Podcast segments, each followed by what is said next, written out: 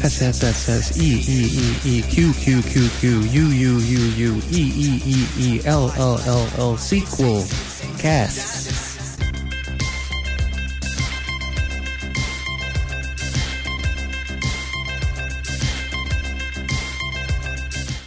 Greetings from the Humongous, the Lord Humongous, the warrior of the wasteland, the Ayatollah of rock and roller. I am gravely disappointed. Again, you have made me unleash my dogs of war. Look at what remains of your gallant scouts. Hello and welcome to the Sequel Cast. The Sequel Cast is a show on Cascadia FM that talks about movies in a franchise one movie at a time. I am your host, Matt, and with me is Sabrina Miller. Hi, Hello. how are you? Good, how are you? I'm doing well. Uh, last time we were talking about Mad Max 1, so naturally this time we're talking about Mad Max 2, as it was known overseas, or in the United States it was known as The Road Warrior.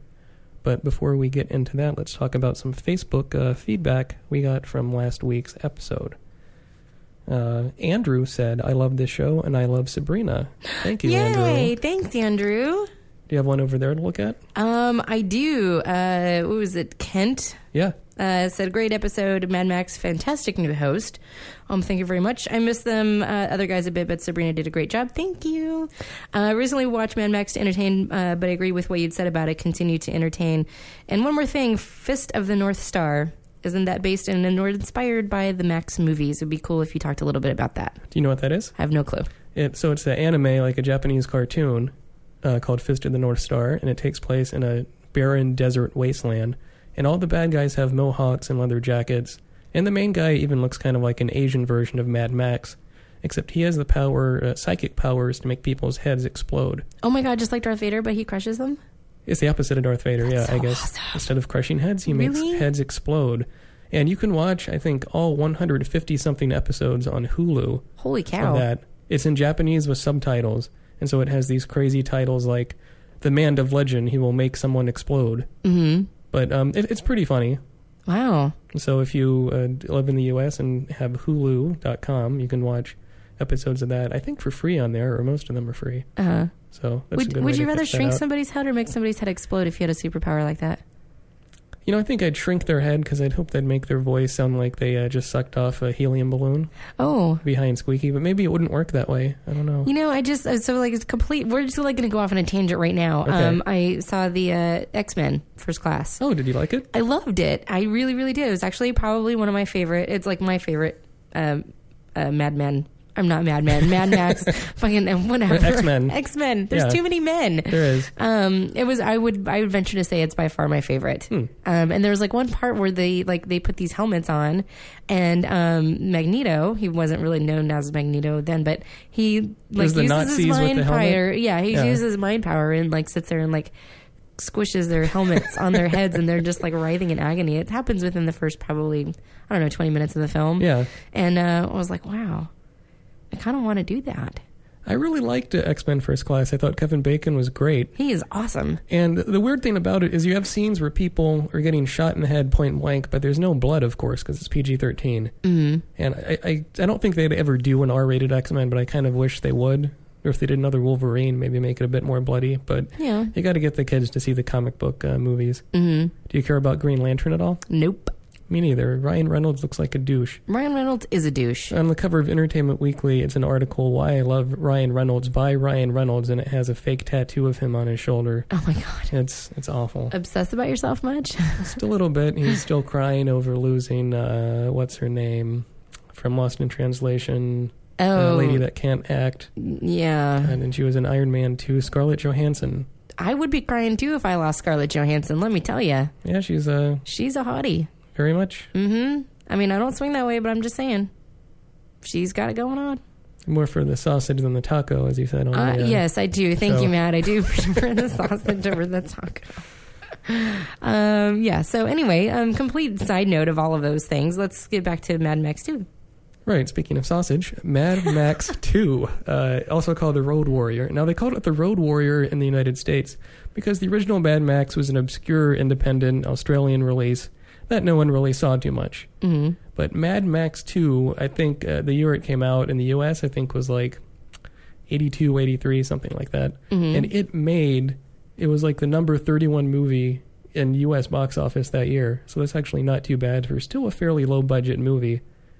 But uh, right away, looking at The Road Warrior, it has a much bigger scope, I think, than Mad Max 1. Oh, totally.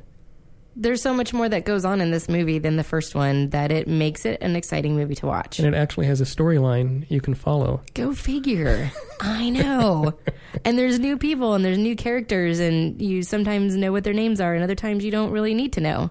Right. I mean, even though this movie has dialogue, it could be a silent film without dialogue, and you wouldn't lose anything with that. hmm Yeah. Speaking of when I when I watched this, um, I noticed that aside from the intro, because so, and I think that we'll probably be getting into this later, but the Uh-huh. introduction uh, is a narration, and It from uses the some clips from the first one. It does, yeah. Yeah. You lose, use some clips from the first one so you kind of understand what's going on. So you don't necessarily have to see Mad Max 1 in order to get The Road Warrior. Mm-hmm. But um, it's helpful, but you don't necessarily need to see it.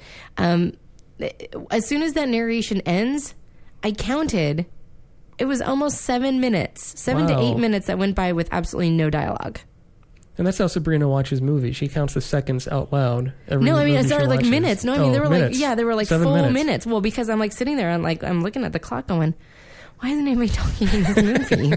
I understand there's a little kid that doesn't talk, but I thought, I, Yeah. thought there was like some dialogue, you know? Hmm. I was like, oh, wow. Because it was actually about 10 minutes, but I like took three minutes off for the narration.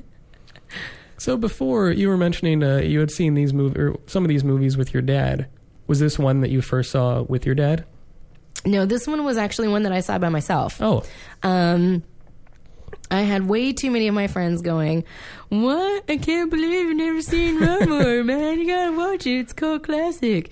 And so I was like, "All right, fine. You know what? You guys are so insistent on me watching this thing. I'll watch it." And I rented it from uh, Blockbuster, I believe it was, and uh, sat down with a hot dog. I remember I ate a hot dog while watching this. I really don't know why. I normally don't remember those kind of things, but uh, a hot dog and some tater tots. And um, sat down and watched it and was like, wow, this is really kind of cool. I think when you buy Mad Max on DVD, it comes with a hot dog and some tater tots. I'm sure it probably does if you can a find a, combo place to purchase it. Yeah. I saw it with my dad. We rented it on videotape, and he's like, "Oh, we need to see this. You need to watch Mad Max." And my dad called the movie Mad Max, but it's not called Mad Max. It's called The Road Warrior. uh huh. And but everyone just calls it Mad Max. When people say, "I love Mad Max," I'm pretty sure this is the movie they're talking about. I honestly, I would hope that this is the movie that Yeah. they're talking about. I thought the first one was it wasn't like so bad, but it's just like once you watch the two, especially if you're doing what we're doing, you know, we're like watching them once a week. Mm-hmm. yeah, um, and having that close or having that freshness in your mind of the first one, oh my god, this is so much better. This Sure. is so much better. It's not like hey, you see it, you know, one year and then oh, like three years later you see Road Warrior. It's you know we're watching them pretty much in succession here. So yeah, it's definitely a much much better movie. and you look on Wikipedia page for Mad Max 2: The Road Warrior, and there's a picture there of the Australian movie poster, Oh yes, which is very funny. It kind of shows half of the body of Lord Humongous and half of Mad Max's body in a car in the middle, and it says, "Just one man can make a difference." oh wait, I gotta see if I can do this. Okay. Just one man can make a difference. Okay, it's not the right effect that I wanted. Oh, I gotta turn it down. Okay, so sorry, that was like not the right effect that I wanted on that at all.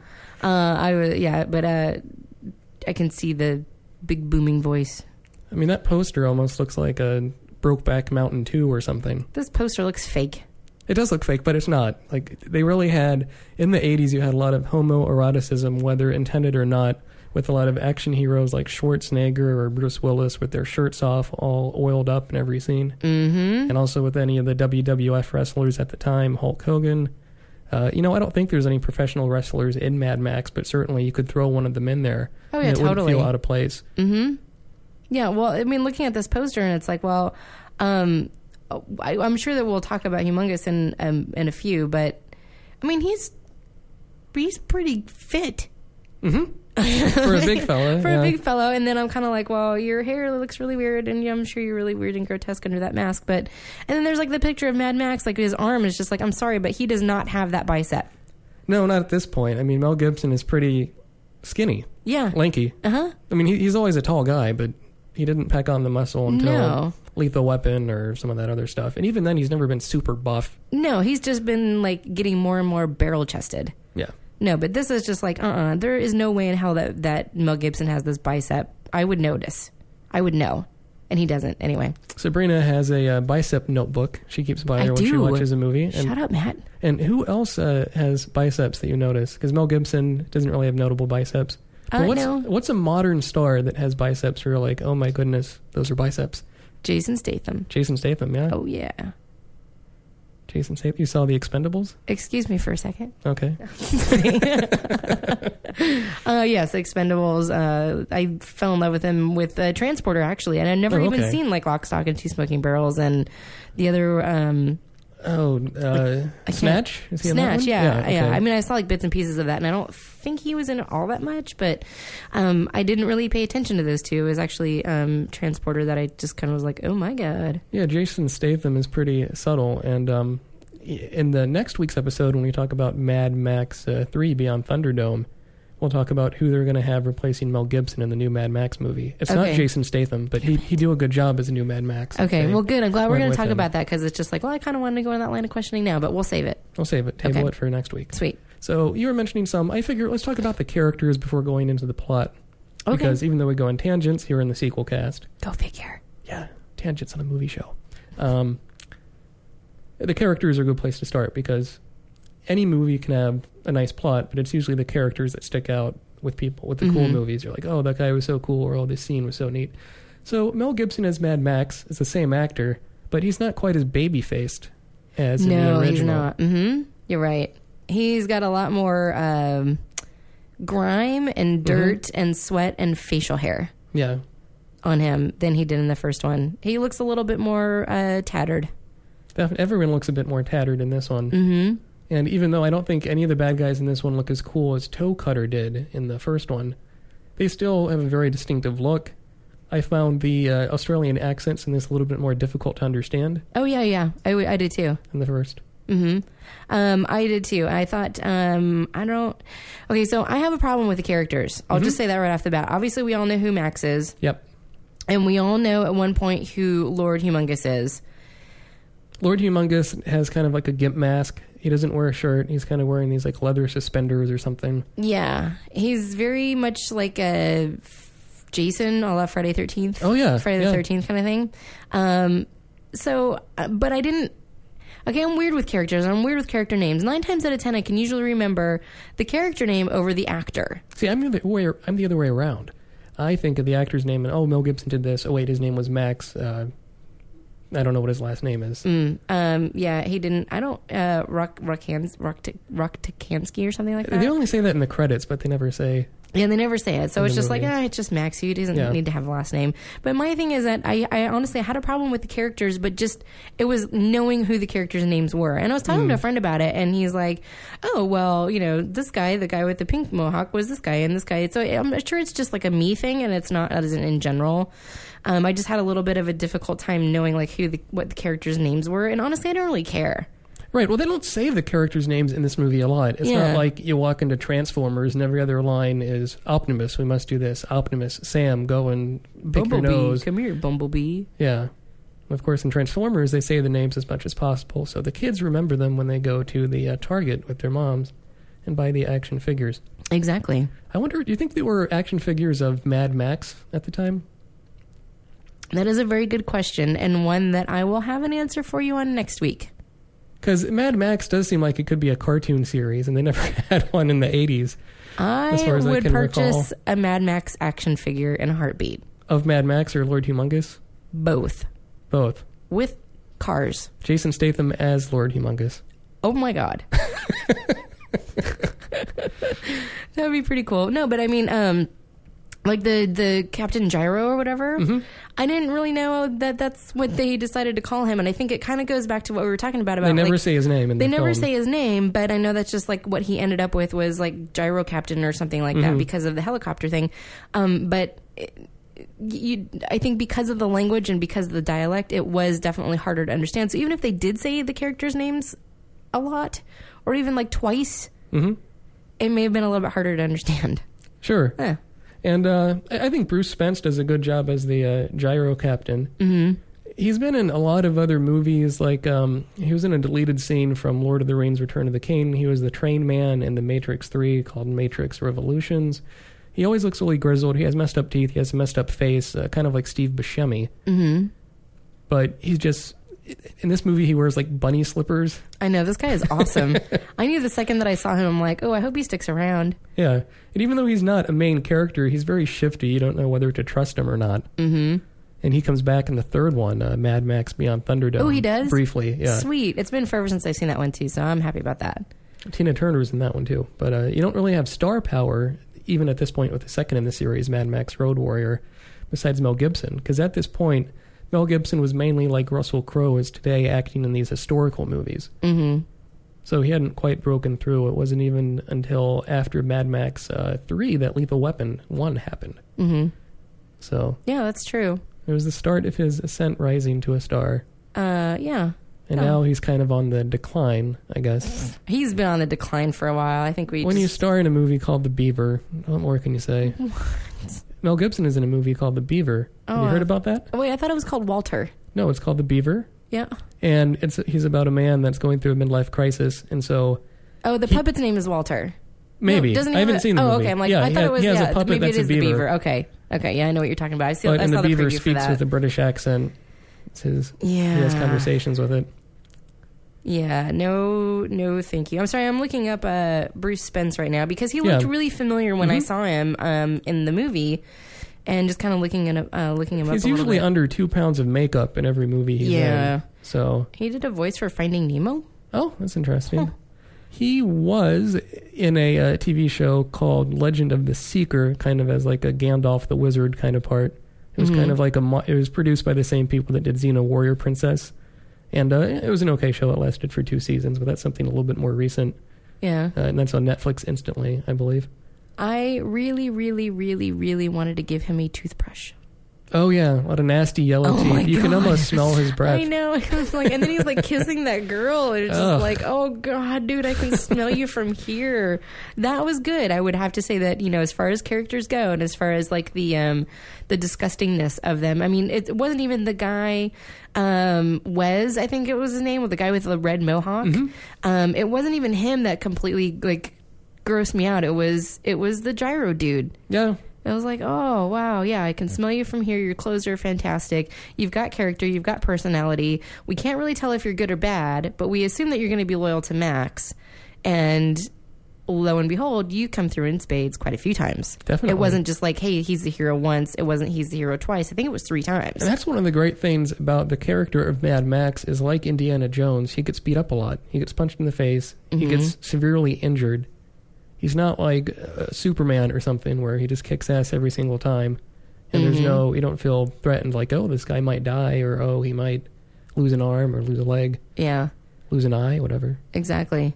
So, who are your favorite, um, your favorite villains? Because we're still talking about characters here Uh-huh. from the villainous side. I mean, from the Lord Humongous side. Like, who do you, who who stands out in your mind? I really like the uh, guy that's the toady.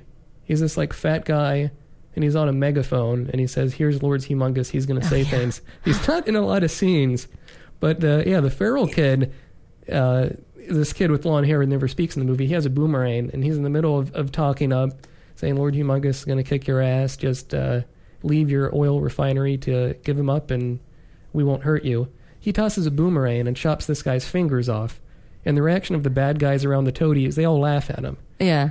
Well, his, I mean, that, that's what that was kind of gross. It shows Yeah. the actual boomerang cutting this dude's fingers off. It does. And and then it's just kind of like, oh, and then you don't really see him again until the end of that scene, kind of grabbing his hand a little bit, and I Mm-hmm. think and walking away. Um, he was pretty cool. Yeah. He's not a big character, but I mean, I Uh-uh. think that was a memorable scene, and I like how Lord Humongous looks. It's a bit like Jason or Darth Vader, all that stuff Oh. in there. So, Okay. Um, what about you? What's the bad guy that stood out for you? Because we kind of got, you know, like Lord Humongous, and then Wes is second in command, the guy with the mohawk. Those are kind of the main bad guys. Mm. Uh, you know, honestly, I liked Wes um, because he was just crazy enough, and I think that it. From watching the first Mad Max in the in the first probably twenty minutes of that, where those two the the guy and the girl are driving the car and they're being chased by the interceptor, um, like the behavior of that before Max comes in and the guy just loses. Then we're talking about the first one, so Yeah, he just totally loses his shit, and he's just like, "Oh my god!" and he starts weeping. Number one, I thought that was hilarious, and I didn't mention that last week Mm-hmm. that he was just like so cracked out, and I like the fact that they still brought that personality or those little bits of personality over into another character in the second film um, with Wes, because I think he was just totally like, "What? What are you on?"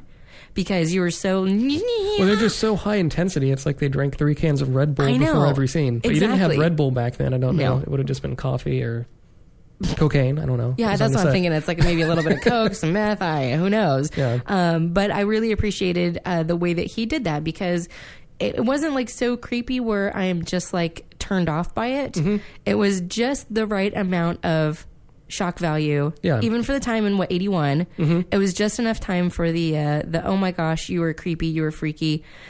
Yeah. just kind of gives you the willies just a little bit, you know? So I liked him. I thought, and honestly, I thought um, out of all of these characters, and we'll get also into like the village people, um, or the villagers, I should So say. you have the cop, the Indian, the firefighter. Yeah, they're YMCA and in the oil refinery. Um, I really, really appreciated the costumes. I'm a huge costume person. I'm a huge wardrobe person. For those of you that don't know me, and so I have a very, very high appreciation for um, for costumes and for looking at things. And I have to say that Lord Humongous, kudos to you, buddy. You pulled off that freaking thing up your butt the whole time. or that other guy. I mean, was the other guy? Oh crap! It was the other guy. Maybe it was Wes. Actually, he had like a leather chapless, like assless thong thing, and he was like tumbling all around. And it's just like, oh look, there's his butt. It could have been. Yeah, you do see a lot of You see a lot of ass. a lot of ass in the movie, and you do get you know nude, a female nudity again with another rape scene, kind of like in the first one. And that seems kind of gratuitous, but it does a good job of getting across of these guys aren't very nice.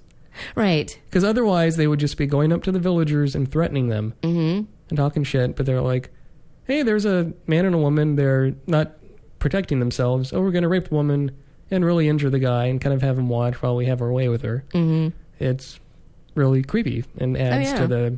I mean, that's probably the only reason this is rated R. Because frankly, this and Mad Max One could have been PG thirteen. Yeah, it probably could have actually. I don't think that there was too much like um The fingers going off, maybe a little bit of blood, but the it's arrow not. Mm-hmm. getting the guy in the groin. I mean, there's like little things like that, but I don't think that's anything that you would really consider to be rated R. Not nowadays, maybe. But Yeah. back then, you know, you didn't have a PG 13 rating. You just had PG Oh, I and you had R. Yeah, that's true. But back then, you could show uh, titties in a PG rated movie. Hmm? Like the comedy Airplane was PG and that had a topless scene. You're right. So it was a different time. Why the hell did my parents let me watch PG 13 movies until I was 13? They're stupid. I don't know. I'm sorry. I was like, I have like a huge grudge against that. You know, Uh-huh. the fact that, of course, when my brother was, you know, like eight, he was al- allowed to watch PG 13 movies, and I wasn't until I was 13. Well, my uh, mom and dad took me to the theater to see Conan the Barbarian when I was like five or six years old. And they cut off the mother's head, and my sister ran out of the theater screaming. Mm-hmm. God. I remember that the rest of my life. And my dad didn't take me home. He's like, nope, we're going to watch this movie. Because he knew Conan the Barbarian from the comic books when he was in the Marines. Oh, So, wow. Okay. but back to uh, Mad Max. Uh, like you said, we got some villagers, Mm-hmm. and it's sort of it's a very loose like camp that's based around an oil refinery, and these are the good guys, I guess you'd say. So you got their leader called Pappagallo, played by Michael Preston. He has a large nose. He um, he seems very noble. There's not a lot to him, but he looks like the leader of a village. Mm-hmm. He's the Sam Adams in the Mad Max world. Jeez. indeed. Indeed. Okay. I can see that. Yeah. Did he stick out to you? or Yes, he did. Um, yeah, no, I thought he was. I thought he was really great. Um, I really wanted to uh, ruffle his hair because he had really, really awesome feathered hair, and um, I- you know he he seemed to be fairly passive aggressive for being a leader. yeah, because Um, Mad Max is such a badass. You have this guy with the leather jacket being an asshole. We'll get into that in a minute. But Mm-hmm. Mad Max isn't a nice guy. He just wants to get his business done and get out of there. Yeah, exactly. He just wants to get. I mean, then that's like part of the whole thing that we'll get into with the plot here in a few. That I've just made an arrangement. I've made a contract. I made a verbal arrangement Yep. with this guy over here, and you know the other guy wants to to change it and say, "Hey, drive this this truck, the drive the tanker," Mm-hmm. and he's like, "Nope, I just want to get my shit and leave." and so I think um, I think uh, uh, Pappagallo starts finding like feeling a little bit more humbled Yeah, because there's this other guy that's here that is like bigger and stronger and more badass than he is, Right. and and he like Max actually punches him at a couple times, you know, like once I think just once, I, I think just once. yeah, And, uh, I think just once. And with the original Mad Max, we were talking about last week how the uh, the character of Mad Max's wife, girlfriend, that wasn't too clear. Wasn't Mm-hmm. a very strong character, but in this one you have Virginia Hay, who is just credited as Warrior Woman. She has these big white shoulder pads, has like a crossbow, or is it just a bow and arrow? Is it a crossbow? I Mm-hmm. I don't remember. I think it was a I think it was just a bow and arrow at that one, yeah. But she's pretty cool. I mean, she doesn't have a lot to do, but it's certainly a more active female role hmm than uh, what you had from the the wife in the first one. Yeah, well, and I, I liked it because as far as like the females are concerned, it wasn't just it wasn't just her. Um, it was also the other the other blonde chick with the ponytail that was like sitting up high on her head. That's right. Um, that the other guy, uh, Bruce Spence, Captain Gyro, was like wanting to like whisk away. And Mm-hmm. That's the right, he's hitting on her the whole Yeah, he's hitting on her the whole time and like smiling, and I'm just like, oh god, lady, run. And he has like hot dog and tater tot breath. Um, so I thought I liked the fact that there were a couple females, and then there was actually a third one too. It was um one of the ladies when they had said uh, she was kind of an older lady. My best guess is probably like late forties, early 50s And she was like, "No, no, no, we have to stay. We have to stay, or we have to leave." She was like on one side or the other. So there were three actually that I remember um, pretty distinctly within within the movie. Three women characters, and granted, I don't no clue what their names are. I know what they look like. One had crimped hair, one had blonde hair on top of her head, and the other one was an older lady. That's how specific I'm going to get with you on the character. Fair enough. We've talked about men and women, uh, different characters in Mad Max. Or, sorry, the Road Warrior, also known as Mad Max 2. So let's talk about the storyline a bit. This is really the movie that sets up in the beginning black and white footage of the first movie and some stock footage with narration talking about some sort of nuclear war went on. It isn't clear if it happened after the first movie, but I would guess it did. I would assume that it did as well. Because it doesn't go like 10 years later, Mad Max is wandering the desert. And if you if you really look at the imagery as the narration at the top is going on, um, my best guess is is that it's like anywhere between like the 30s and the 60s. I mean, it's like right within that time period of you know because I again I'm like a wardrobe nerd, so I I can recognize like hey no this is like the time period of the 30s with this with what this guy is wearing, and even if it's just really really quick clipped shots that are strewn together, I can usually get a sense of what the time period is. So it looks like they skipped over like I don't know, like 1910 to like 1950 or something like that. It was weird. Yeah, and in this movie, you know, all the cars are kind of cobbled together, a combination of other cars. Mm-hmm. They don't look as much as straight up cars as the stuff in Mad Max 1 did. Yeah. But you still have really clever paint jobs and they still look really cool. Right, but you have you lose a sense of the time period. You really do. I mean, with the first one, it's easy enough because obviously, well, she's got like this huge mop on top, and you know the the wife or whatever, and she's playing the side. I mean, it was just very '80s. You know, it just had this like this very like late '70s, early '80s feel to me throughout the whole thing. I mean, the little kid, like the way that the mm-hmm. laundry was. I mean, it just all of these little things just kind of reminded me of okay, well, this is set in this time period, and maybe what I'm watching now, but this is like where it was supposed to be. This one no no concept of when this is supposed to take place. Yeah, and that helps make the movie feel sort of timeless in spite of the hairstyles mm-hmm. And uh, how the characters look in general. Mhm. So, I mean, the main beginning to this movie is Mad Max is wandering around and he sees a snake and he's kind of he's reaching for the snake and from behind him out of the sand jumps the uh, gyro captain played by Bruce Spence. And it's a really silly scene because I don't even think the gyro captain has a knife, or if he does, it's not a very big knife. He doesn't even appear that threatening. Mm-mm. But he starts making demands right away, and uh, Mad Max acts pretty badass. And Mad Max has a car, and the state being what it is, he needs gas. Gas is very rare, and uh, the gyro captain tells him he can go to a place where there's an oil refinery and get gas from there. hmm And so they travel together.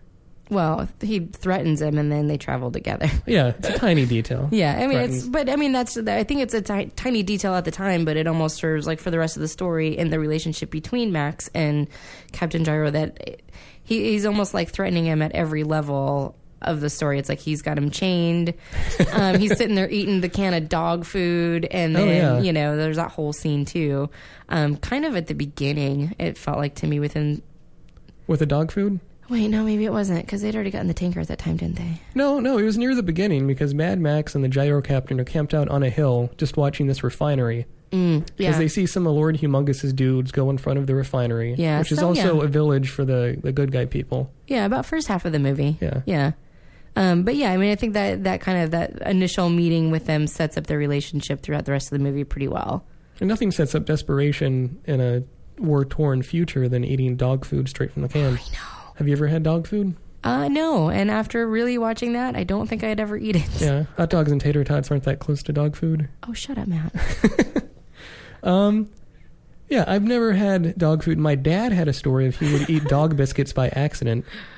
Oh, my grandfather would. Oh, yeah? Oh well, I mean, we had a dog, and then we got those little stupid little sausages, Yeah, right? yeah, And yeah. you keep him in his pocket for the dog, and he like oh he was old, and he Yeah. didn't realize that he had them in his pocket at times, and so he'd reach down and he looks at it, and he's like, oh, what's this? And he'd just start eating it, and it's like, Grandpa, you just ate a sausage. it was cheese flavored too. Hope you liked it. Ugh. Yeah. Anyway.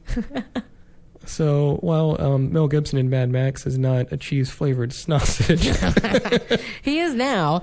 Um, never mind. I lost my train of thought. Just thinking about cheese flavored sausages. I know, right? Got me way too excited. Uh, so you see a little bit of Lord Humungus, and you see the villagers, Mm-hmm. and uh, Lord Humungus and his guys. Uh, what is it? A couple is trying to escape on their car, or they're driving out from the car from the oil refinery, and the bad guys are intercepting them.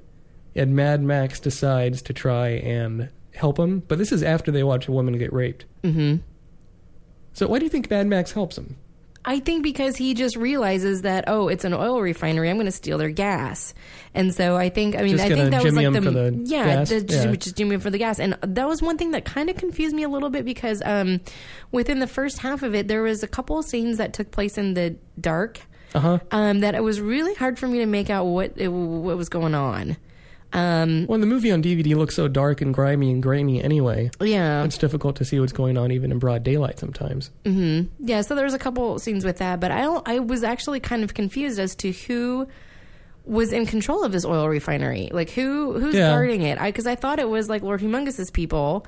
And then I was like, no, they're like swarming this place, but nobody's going in or out. So like that whole introduction of who's who and who's doing what with this, um, it honestly it confused me a little bit until it's like, oh no, look, that's where your wardrobe comes in handy. The villagey people are in white and they're in flowy garb, and Yeah. you know everybody else is in leather and you know feathers. So I mean, definitely kudos to the costume designer in this one because I'd like to think the bad guys have some sort of like mafia arrangement with the good guys, and they say, okay, you pay us a thousand uh, barrels of oil every month, and we won't kill your people. hmm You got to stay within this boundary. Yeah, I see, mean- that would be great. That'd be cool. Like they don't set it up very well, but it's enough where you understand what's going on. hmm And like you said, clearly the good guys wear white, the bad guys wear black. hmm And um, you know, if this one was an American movie, the good guys would be American and the bad guys would be British or German. hmm But both of these guys have Australian accents. But even the bad guys sound a bit more weathered. Uh huh. Get the dark, grimy voice. Right. And the other thing too, I mean, so so basically, like Max is like kind of scoping out this this oil refinery, and then I think he just realizes, hey, if I'm going to get any of this gas, I need to not necessarily make friends, but I need to be able to help them out in some way. And I think after definitely seeing the rape of one of their own, and you Uh-huh. know, he because he brought the guy and he brought the the other like the husband or whatever it was that was you know he brought that guy in. Well, the deal is he brings that guy to the uh, to the village, and in return they'll give him They'll gas. give him gas. Yeah. And that's all the deal is in the beginning. Mm-hmm. But then what happens after that? Well, and then after that, so he he does. He eventually finds this tanker that can haul out the, you know, can haul out the gas. Right. I don't remember actually. That I mean, their, Well, he- their Mad- original deal was it was done. It was set. What happens though is he brings the injured guy in, and the villagers are very distrusting of Mad Max because as soon as he brings the injured villager, he dies almost on the spot. Oh yeah, yeah, and so yeah. they said, "Well, we don't, we can't take this guy's word that he, that he said all this crap. He's dead. mm-hmm. So you need to do a favor for us. You need to take your car and drive it out to this uh, empty, uh, what was it tanker truck, Mm-hmm. and drive it back to our village so we can use it to transport a bunch of gasoline. hmm And in exchange for that, you'll get gas. And Mad Max and the gyro captain team up and do that. And his dog. And his dog. We need to talk And- about right. It's a different dog this time Yes. around. In the first one, they had a dog that uh, got killed. That was like a Australian sheepdog or some mangy looking hmm thing. But this one is an Australian cattle dog, hmm and it looks a bit like a husky. I think it's more macho. Yeah, it's way more macho. I want to say it was. It's kind of like a like a blue heeler Australian cattle dog kind of. Sounds about right. Yeah, I mean, very um very well built for the dog. Very well, uh, kind of scary at times actually. Sure. and just with the snarls and the especially with Captain Gyro because they didn't really get along. um, they didn't get along at all. But uh, yeah, I mean, it was it was it's kind of cool. It's like oh, Max almost has his own sidekick with the dog. Indeed, yeah. You he, know, he doesn't talk to the dog, No, but they have a they know each other. they have a mutual understanding. Mutual understanding, They have a I mutual like communication, and the dog knows what it needs to do and when it needs to get back and when it needs to help. Um, so I thought that was kind of cool. But um, so yeah, so the Max, so Max and the dog, they, they try to you know get this uh, this thing rolling by enlisting. And I didn't really, didn't really enlist the help of the captain of Gyro. He just kind of They just kind of use him because he has a gyro cap, uh, copter, yeah, a just kind of helicopter floated thing, him around. right? Quick transport. Mhm. So after all that, Mad Max gets all the gas he can carry in his car, and meanwhile, the villagers are intending to use this uh, tanker truck to transport the shitload of ga- as much gasoline as they can from the refinery, and load up all their people in cars and uh, go to the villagers believe in a sort of sacred place. I don't remember the name, but it's like a beachside property. hmm It's kind of like their little paradise they're trying to get to. Yeah, Because there's a crazy old man that has a, a, a postcard. yeah. He's got like a series of postcards, and like two of them had a naked lady on them. And they're Um, expecting naked ladies at the beach too. I mean, apparently they're they're there. I don't really know. Yeah. Um, yeah. So like Lord Humungus comes in and he's he like threatens the village people and says you guys must leave or else we're going to come in after you, kind of thing. Like we need we need to have we need to have control over this. So it's an interesting turn of events as far as how they try to make it. I don't know. They try to like slam down Humungus with it, and then they then he ends up coming back anyway. right. But then Mad Max he transports the uh, tanker truck to them, and he gets as much gas as he can carry, and he just goes with his dog and says, "Fuck you! I did my end of the bargain. I'm going to drive off by myself." But this Mhm. is he gets ambushed by a lot of Lord Humungus's men, and in particular, he gets ambushed by uh, Wez. hmm And he really, this is sort of like in the first movie where Mad Max got his leg run over by a car. But in this one, they shoot his dog, killing it. They blow up his car, but well, he has his car rigged to self destruct. I was wondering because there was a couple times where he was like futzing with a. Uh, There's a little red button underneath. yeah, Yeah. It's a kill switch. Yep. I didn't know that. I didn't know it until I set it off and it started going. Psh. That's pretty cool, though. Like, oh, he's like killing his car, dude. Yeah. That's, I thought that was pretty brilliant. Yeah. So, but somehow he survives all that, crawls back to the village. He's really injured. And the villagers are about to leave with the tanker truck and all their random other cars they have to transport the people, too, as well as the oil. And Mad Max kind of says, "Oh, well, fuck it. I'm going to go drive the truck. I know the terrain. I, I'm a good driver. I have my license. It's not expired." Right. And the whole climax of the movie is a real. Well, before that, uh, what do you think of the kid? You I was this- just gonna say, yeah, let's talk about the feral kid. feral kid, long hair, uh, nasty, nasty teeth. He was really odd looking, incredibly odd looking. Um, I didn't know that he was. Uh, he looked like a little like a cross between a person and a monkey. A little bit. Yeah. Um, I'm just kind of reading up on him here. He was. He, I mean, he's Australian, and he hasn't really done a whole lot since. But it's a boy, right? It's not like they have a girl playing the boy. And no, it's um Emil, is the name. I was asking if the character was a boy. Oh, the Or, character. I'm sorry, if the actor was a man playing a man. Sometimes they have little girls play boy parts. Right. Um. Nope, it's a boy. Okay. Yep. Emil's a name that could go either way, but hmm Yeah, so he was eight years old when he did this, and um, I I didn't know what to think about him at first because it's like, well, okay, what is wrong with this kid? Is he like taken some of Wez's crack or something? Because he needs to calm down. I mean, there's like times where it's just like, wow, kid, seriously, where's your Ritalin? I think he was eating hot dogs and tater tots and snorting cocaine off the craft services the whole time. he probably was. So, but the, the great thing about the kid is he growls, like he just uh, demonstrated. He Thanks. never he never talks. Nope. And had he talked, and this is an issue that crops up a lot in Mad Max uh, 3, it would have been very annoying. Mm-hmm. Like, gee, Max, I like your car. You're so cool. Yeah. Can I come with you? Can I come with you, Max? Huh? Huh? Can I? Can I? Can I? Shut the fuck up, kid. Come on, please. If I if I go with you, I'll, I'll carry all the uh, all the cocaine I can hold in my pockets. I'll be your cocaine mule. Come on, Max. No, I don't say. No, I'm really glad that he didn't speak because I mean, I thought he was like just annoying enough with the growling um, and almost like the instant. Um, the instant personality change was almost scary enough for me to really be thankful that he didn't talk. Right. That's You know a- what I That's an excellent point. I also think, in some ways, thematically, it's a, uh continuation of in the first film, Mad Max had a baby that may or might not have been his. Mm-hmm. In this one, he doesn't have a baby, but he has a sort of surrogate son, if you want to look at it that way. Know? And, um, you know, in this one, the kid doesn't get run over or anything. But no. why do you have a kid in like an R-rated action movie as kind of a small supporting character? Well, I think honestly it's because of the fact that this is a village and Yeah. this is a village of men and women. And of course there's I mean I think he was the only kid that I remember seeing running around. I believe so. Um his costume was great. Um you Yeah. know it was just, like like a little fur onesie almost in a way. I He looks a little bit like Willow. yeah, he looks like Willow, and his hair. his boots were awesome. He had like these little tiny fur boots, and I really wanted them. And um, I think that's where they were, I think that's where they got the idea for Uggs. I think so, boots. actually, yeah. Little furry boots. hmm I think so. Um, but I his his his quick wit and the way that he handled himself as a kid actor, um, doing this, I thought was really really well done. Um, yeah, he's a kid, but holy crap, this kid's got aim with the boomerang. Oh yeah, He can read people fairly well. Um, he doesn't really need to speak in order to understand what other people are saying to him. sure. He doesn't, and uh, it works. You know, hmm most of the dialogue in this movie is near incomprehensible anyway, Y- know, for the most part.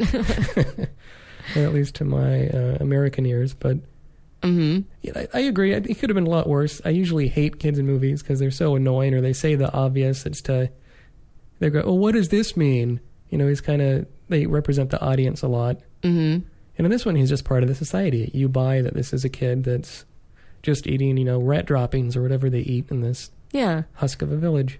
Well, and then towards the end too, um, the fact that Max, so the kid ends up like uh, kind of climbing into this into the truck where Max is like, ba- basically getting attacked. He sneaks in there. He sneaks in there, and Max is.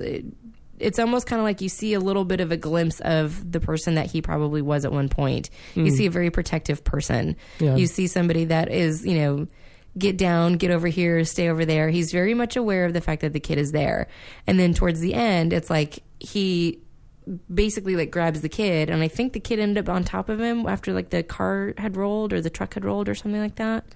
Yeah, he was trying to protect him. Yeah, he was. He was. He was. He was very much being the um the protector in that in that role, and it was it was heartwarming. Mm-hmm. I was like, wow, Max actually does have feelings, and you know, he's not he's not caving into um what's his buckets. Uh, Lord Humungus. no, the other dude, uh, Pappagallo. Pappagallo. He's not like playing into his, you know, hey man, everybody's had something happen to him. It's all been really rotten. What's your story? It's like obviously Max doesn't want to go into it because Right. it's going to be painful for anybody who wants to tell their story about why that is that they're there and what did they lose and things like that. But this just kind of gives like a little emotional glimpse of that story. which is nice for a movie so action driven. hmm It's not a nonstop action thrill ride, but in particular, the last half hour, where it's the big uh, highway scene with the uh, tanker truck, all the villagers and the other cars kind of behind them.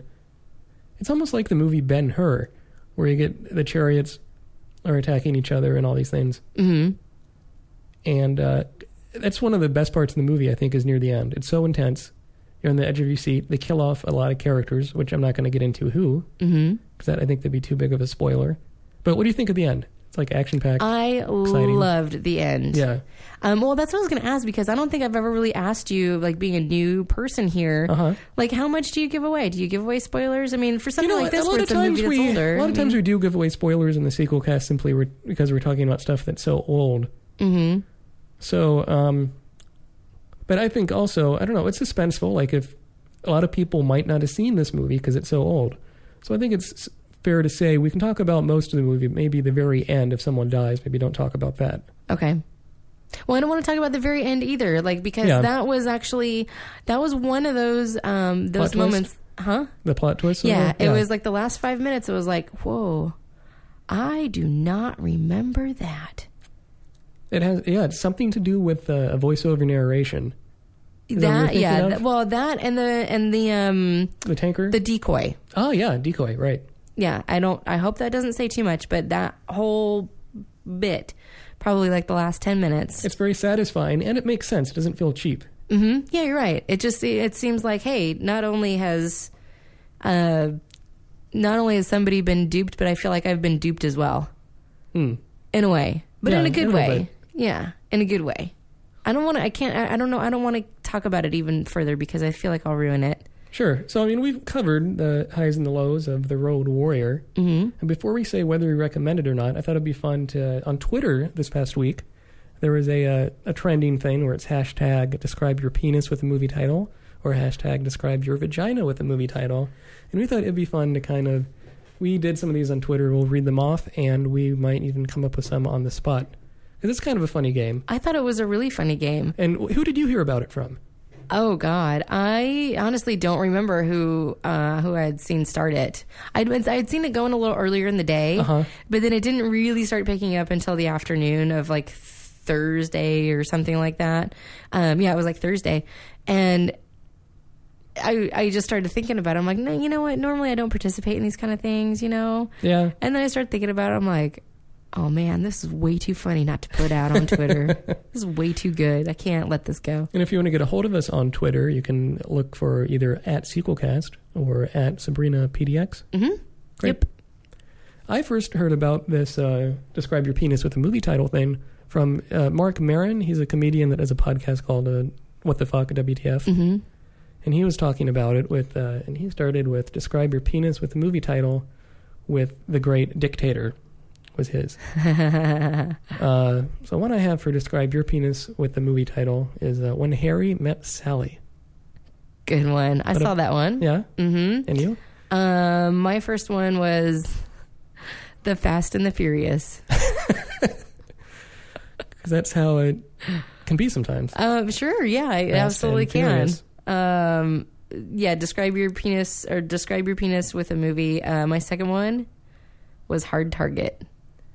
That's Jean Claude Van Damme. Yes, Isn't that? I describe my penis with a movie title with Jean Claude Van Damme.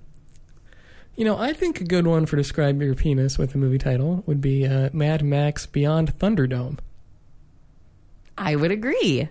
because that like, could work on the Thunderdome. Might represent a few different things. It could, yes. Let's leave it at that. um, what else did I have? Uh, How to Train Your Dragon. Ooh, that's a topical one. That one just came out last year. Mhm. Did you see that movie? I did. I heard it's quite good. I haven't seen it yet. It is really good. I had one very glaring issue with it, Yeah. um, and it was honestly it was the the the person that did the voice of the kid. It's Oh. just like the kid didn't match the character. Like I don't know, it was something weird Like, about like, the voice was too nerdy. and it, it was like too too nerdy, too whiny, too. It, it's like it didn't fit what I was looking at. Hmm. It was like a little bit of an older voice, but like smallish animated character. I just something was off on it um, with me. Um, the rest of the movie is absolutely fantastic, um, but it's just like this one character, and you kind of get over it. But it still was like one of those nagging things with me for the entire movie. Don't let that deter you. Please go see How to Train Your Dragon because it's that I recommend that one. So we've talked a few uh, examples of describe your penis with a movie title. Let's move on to describe your vagina with a movie title. What'd you Pull come up up with? Twitter on my phone. I came up. Uh, one I came up with was American Psycho. Oh, good one. Yeah. Uh, I only came up with one because I was just infatuated with the penis. Um, Mamma Mia. Mm. I uh, He's like, I don't know what to say to that. yeah. I don't. That, you know, Mamma Mia, I thought was an okay movie. I like musicals. I just hate dancing. So, um, I, and I know musicals God, have Matt, a lot of dancing. What is wrong with you? I just don't like dancing. Well, God. I think it was when I went to uh, school in uh, Georgia. They made everyone do the electric slide, and they made everyone do that as part of physical education. Do the electric Nice. slide. Do uh, I don't know? Square dancing was another thing. Uh-huh. So maybe that scarred me for life. Uh, another describe your vagina with a movie title is there's a movie called A Dry White Season that starred Donald Sutherland, an obscure historical drama from the 90s. Oh wow! I, if you look, just I clicked the uh, the hashtag on Twitter here. Yeah. The top tweet: Describe your vagina with a movie title. The Hurt Locker. Ooh, Damn, that's a good That's a one. good one. Yeah, and of course there's like really really gross ones like there Yeah. will be blood and the good, the bad, and the ugly, and you know everything else. So yeah. I came, I came up with one called Hard Rain, but eh, that doesn't work so well. I don't know. And so, do you think this sort of idea? I would think that's more of a penis movie, man. That's true. Uh, so, with the joke of describe your penis with a movie title or describe your vagina with a movie title, do you think it's funnier talking about penises or vaginas? Penis, dude, come on. Really? Oh yeah. So I think the vagina is funnier because it's just like mysterious Lovecraftian abyss. You know, I think um I think they can be very equal, Yeah. but I just I'm sorry, it's the word. Penis is a funny word. Penis is a hilarious word. That's true. Nobody goes around and makes fun of the word vagina. No, and there's a lot more funnier nicknames for the penis. Oh yeah, too, I totally. think. Yeah. I just I think that the penis is a more I can't I can't see I can't say anything without uh completely ruining it. But uh I even think you know a Jason Statham movie would work good for describe your penis with the movie title, The Expendables. Or that'd be Expandables. That's that'd be they don't have that. I don't believe that's a movie title. Yeah, the transporter, I don't know as if that would do it. um what there was just there was something else that he was just in too. It wasn't the expendables. He's in was- so many movies, but he's never been in a huge blockbuster. Oh no, and it was just something that was like so bad. I thought uh, The Mechanic. that's what it was. It was the mechanic. Yeah. Yeah. Ugh. Mm. You know, I love this guy to death, but that movie, quite frankly, bored the piss out of me. I heard he's in one called The Bank Job that's pretty good. Describe your movie with the vagina. The Bank Job. Snatch. Oh, Damn. there you go. Jason Statham. Sorry. Very good. Yeah, okay. So we talked about penises and vaginas and Mad Max and the Road Warrior, Mad Max 2. So let's go back and uh, close off with our finishing thoughts on Mad Max 2, The Road Warrior. That sound good? That sounds great. Great. So um, I would give The Road Warrior uh, a high recommend. I think it's much better than the original movie. hmm You don't need to see the original to watch this one, but um, I think it helps just what's such a huge stark difference between Mad Max as the cop in the first one, and he's more badass, more grizzled, more uh, cynical in the Road Warrior. hmm I yeah, I don't. Um, I, I think they don't really describe it all that well as far as far as like how he ended up the way that he is. Um, I'd like to see a movie between Mad Max one and this one. oh yeah, An uh, totally. interquel. I don't know what you call that. Mad Max one point five. Yeah, I think it'd be like a 1.5, a reboot, Mad Max reboot, Yeah. redo.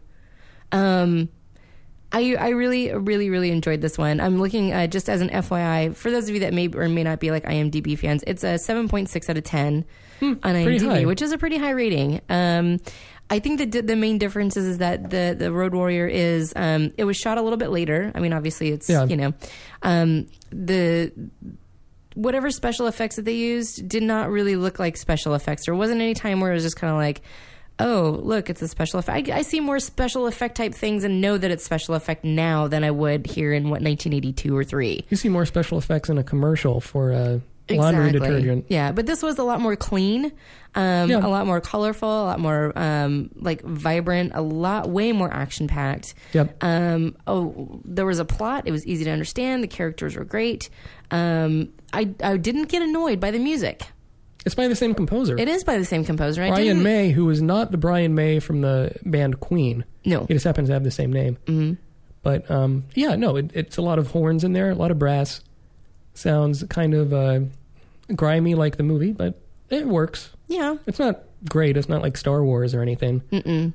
No, I think it probably could have been toned down a notch or 2 Mm-hmm. Um, and there were definitely some places where I thought it was a little inappropriate to be having the music. Right. You know, it's like, why is the music starting the scene when it's not necessarily suspenseful? Because you always get used to the fact that music is going to be playing when something you know big is going to happen or you know Yeah. something. And I, I felt there was a couple times where it was like, oh, the music is playing, and then you see the characters, and then something happens, but it just wasn't. It was like really anticlimactic. Um, Sure. I just didn't really get the sense of like why did there need to be music at this point? I don't really get it. They did that a lot with movies in the 80s. They just have too much music. And in modern movies, you don't have as much music. Or if you if you do, it's like generic techno music in the background when someone's being chased. hmm Or it's pop music, but that's a separate issue. Tina Turner, you know, didn't do like two pop hits for Road Warrior, Right. It was. and she did yeah. for the third one. Um, so, would you recommend Road Warrior? Oh yeah, totally. Yeah. I would rec- I would I would probably put this within my top probably my top 30. Wow. Yeah, top 30 or 40 movies. And I don't have a list um, of really like ones that I like have, but I know that it would it would definitely be up there. I really Yeah, she has a it. bicep list, not a list of. Yeah, I just. I like the see, I mean even look at this. Look at the cover. You That's his- good radio. Talk look, about the cover. Look, his bi- you can't see. There's nothing there. Look. No, he looks. Uh, it's a. He actually rip looks of, like Russell Crowe. He looks like Russell Crowe. Looks a bit more uh, fat in that picture. Yeah, I just want to. The cover we're looking at is a DVD cover. It, it's taken from the end of the movie where it does a wide shot of uh, Mad Max or Mel Gibson as the Road Warrior, and it kind of zooms off and says, you know, and he did his thing, Mm-hmm. and he led all our people to safety, and we we love him. And then he goes off into the night. Into the night Yeah. for a sequel. Well, I can't wait to see that. I can't wait to see the next one. Okay, uh, sure. What? I know you've already watched it. I've already watched. it. I was kind of trashing. We'll get into that next week. Uh, so uh, check out our website, sequelcast.com. If you go to Facebook, just look up Sequelcast. And uh, you can send us an email, sequelcast at gmail.com or uh, sabrinapdx at gmail.com. Uh, you can reach me Sabrina Miller PDX at gmail.com. I see. I, yeah, I don't have the Twitter is. Sabrina PDX. Right. I have absolutely no. I maintain no consistency, people. Until next time, this is Matt with the Sequelcast. And I'm Sabrina. Tune in next week to hear us talk about Mad Max Beyond Thunderdome, the third and last movie in the series.